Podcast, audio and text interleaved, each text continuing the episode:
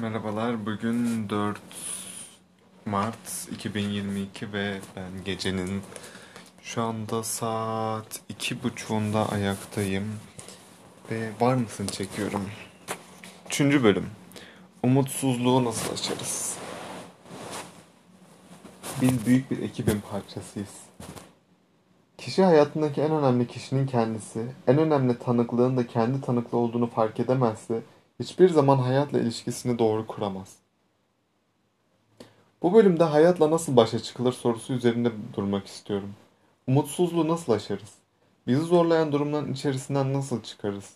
Tavsiyelerinize her birimizin çok ihtiyaç duyduğu kanısındayım. Ama evvela size ilişkin bir gözlemimi belirtmeme izin verin. İlk sorum da bu gözleme, bu gözlemle alakalı. Hocam siz çok sakin, serin kanlı bir insansınız. Herkesin diken üstünde durduğu gergin anlarda bile sükunetinizi koruyorsunuz. Toplumda tabiri caizse patlamaya hazır görünen, sıkıntılı ve bu sıkıntıyı başkalarıyla kurdukları iletişime yansıtan pek çok insan var. Siz de onlarla sık sık karşılaşıyorsunuz ama öfkelenmiyorsunuz. Üstelik meselelere pozitif bakmaya da devam ediyorsunuz. Nedir bu sükunetin sırrı? El cevap. Önem verdiğim bir konudan geldi bu soru. 1. Gerçekten bahsederek cevap vermek istiyorum. Bir insanın hayatındaki en önemli ilişki kendisiyle olan ilişkisidir. Yer çekimi gibi değişmez bir gerçek bu. Kişi hayatındaki en önemli kişinin kendisi, en önemli tanıklığın da kendi tanıklığı olduğunu fark edemezse hiçbir zaman hayatla ilişkisini doğru kuramaz. Kendini gerçekleştiremez. Daha önce bahsettiğimiz o savaşçının yoluna giremez. Yaşlandıkça mendeburlaşan insanlar vardır hani. Mutsuzluklarının altında yatan sebep budur. Bir de bakar ki yaşamında kendisi yok. İçi bunu hisseder. Ona kızar, buna kızar ama aslında ne öfkelendiğini kendisi de bilmez. Avuçlarının arasında yaşanmadan akıp gitmiş, anlamsız, bomboş bir ömür. İşte öfkesinin kaynağı budur. Bazıları da vardır ki yaşlandıkça nur yüzlü olurlar.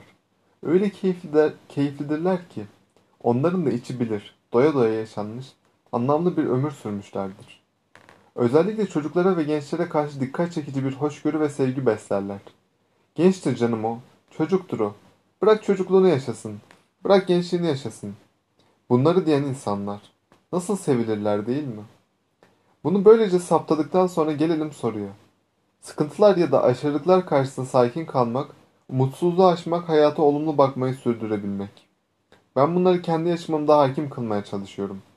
Evvela niyetimin saflığına önem veriyorum. Karşımdaki insanların çoğunu iyi niyetli ama yanlış bilgilere sahip olduğunu görüyorum. İşte sorduğun sükunetin sırrı burada. Biliyorsunuz cehenneme giden yol iyi niyet taşlarıyla döşelidir diye bir söz vardır. Benim sözüne ettiğim niyet cehenneme değil cennete götürür. Evet izninizle mecazen de olsa kısaca cehenneme ve cennete götüren niyetlerden söz edeyim. Cehenneme götüren niyette biz yok, ben vardır.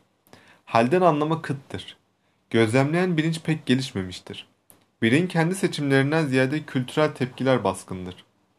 Cennete götüren niyette ise ben, bizim bir parçası olarak vardır.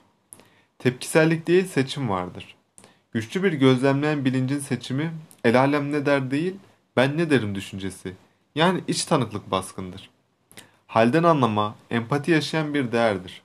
Yani bundan sonra niyetin saflığından bahsederken mecazen cennete götüren biz niyetinden söz edeceğim. Gündelik hayatta karşılaştığımız durumlarda kişilerin sadece davranışlarına bakarsak ve niyete önem vermezsek o davranışı cahilce, saçma ve saldırgan bir davranış olarak görebiliriz. Ama bunun arkasındaki niyete baktığımızda bize kaba ya da saldırgan gelen bu davranışların ekseriyetiyle ben de varım deme çabası olduğunu görürüz. İnsanız, fark edilmek istiyoruz. Böyle durumlarda davranışına takılmadan ben de varım diye muhatabıma evet varsın ve sen de aynen benim gibi bir insansın hissini verdiğim zaman İlişkideki gerginlik gidiyor, hoş bir durum ortaya çıkıyor. Ayrıca önemli olan benim o kişiyle ilişkim değil, önemli olan benim kendimle olan ilişkimdeki dürüstlüğüm diyorum kendime. Artık bunu yer çekimi gibi değişmez bir gerçek olarak görüyorum. Huzurlu hissedebilmem için kendime dürüstçe, bütün içtenliğimle Doğan, sen elinden gelenin en iyisini yapmaya çalıştın diyebilmem lazım.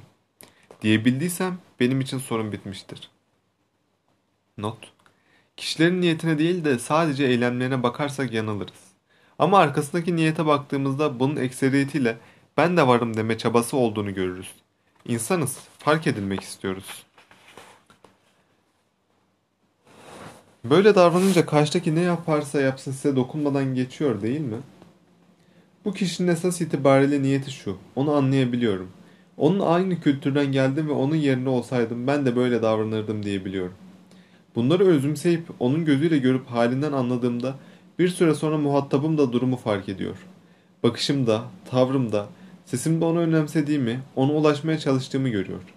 Bu adamın niyeti kötü değil diyor kendi kendine. Neden ve nasıl olduğunu bile bilmeden hissediyor bunu. Tahmin ediyorum ki bahsettiğim sükunetin en temel sebeplerinden biri bu. Bilsek de bilmesek de gerçek şu ki biz büyük bir ekibin parçasıyız. Ben ve muhatabım hem şimdi hem burada hem de gelecek yolculuğunda birbirimizi etkiliyoruz. Bir şey daha. Beni güçlü kılan duygulardan biri de şükür duygusudur. Karşımdakiyle bir ekip olduğum bilinciyle yola çıkmak bu şükür duygusunu harekete geçiriyor. Biliyorum ki hayatımın anlamlı olabilmesi için önce kendi gözümde var olmam lazım. Sonra önemli gördüğüm şeylerde katkı sunabilecek bir durumda olmam lazım. Karşımdaki kişinin başta kaba ve saldırgan gelen o davranışı işte bana tüm bu bahsettiğim şeyleri hayata geçirebilme fırsatı veriyor. O kişiyle bir etkileşim içerisine girmişiz ve çok şükür ki ben de konuşabilmişim. Elimden gelen en iyisini yapma fırsatı bulmuşum. İçimde bir şükür duygusu nasıl hasıl oluyor. Zamanla aramızdaki ilişkide yavaş yavaş bir güven oluşturuyor. Önemli bir şey daha var. Ben bir sürü şey bildiğimi sanıyorum ama doğruluğundan emin değilim. Hiçbir zaman da emin olamam. Her şeyin doğrusunu bildiğimi söyleyemem. Belki o anda o kişinin bana verebileceği önemli bir içgörü var. Bunu hesaba katıyor ve muhatabımı dikkatle dinliyorum. Ama hep etki alanım ve gücümün sınırlarının farkında olarak. Belli bir yaşı aşmış, belki yaşam, belki yaşam koşullarından, belki ideolojik formasyonundan, belki de inançlarından dolayı düşünceleri katılaşmış insanlar var. Adam kendi hayatını bulmuş, yoluna girmiş. Ona hakaret edemem. Sen yanlış düşünüyorsun, çekil git başımdan diyemem. Ama mümkün olduğu kadar kendimi de zamanımı da koruyarak alabileceğim varsa almaya, verebileceğim bir şey varsa da vermeye çalışırım. Ben de çalışıyorum. Sürekli olgun bir insan gibi görünmeye çabalıyorum. Not. Bir çocuğu geliştirip özgür bir birey olması için çabalamak yerine kalıplayıp emir kulu yapmaya çalışmışız. İşte bu yüzden farkında olmadan çocuklarımızın canını yakıyoruz ve yakmaya da devam ediyoruz. Maalesef öyle yapıyorlar. Ama biz de buna karşı bir çözüm yöntemi geliştiriyoruz işte kendi kendimize.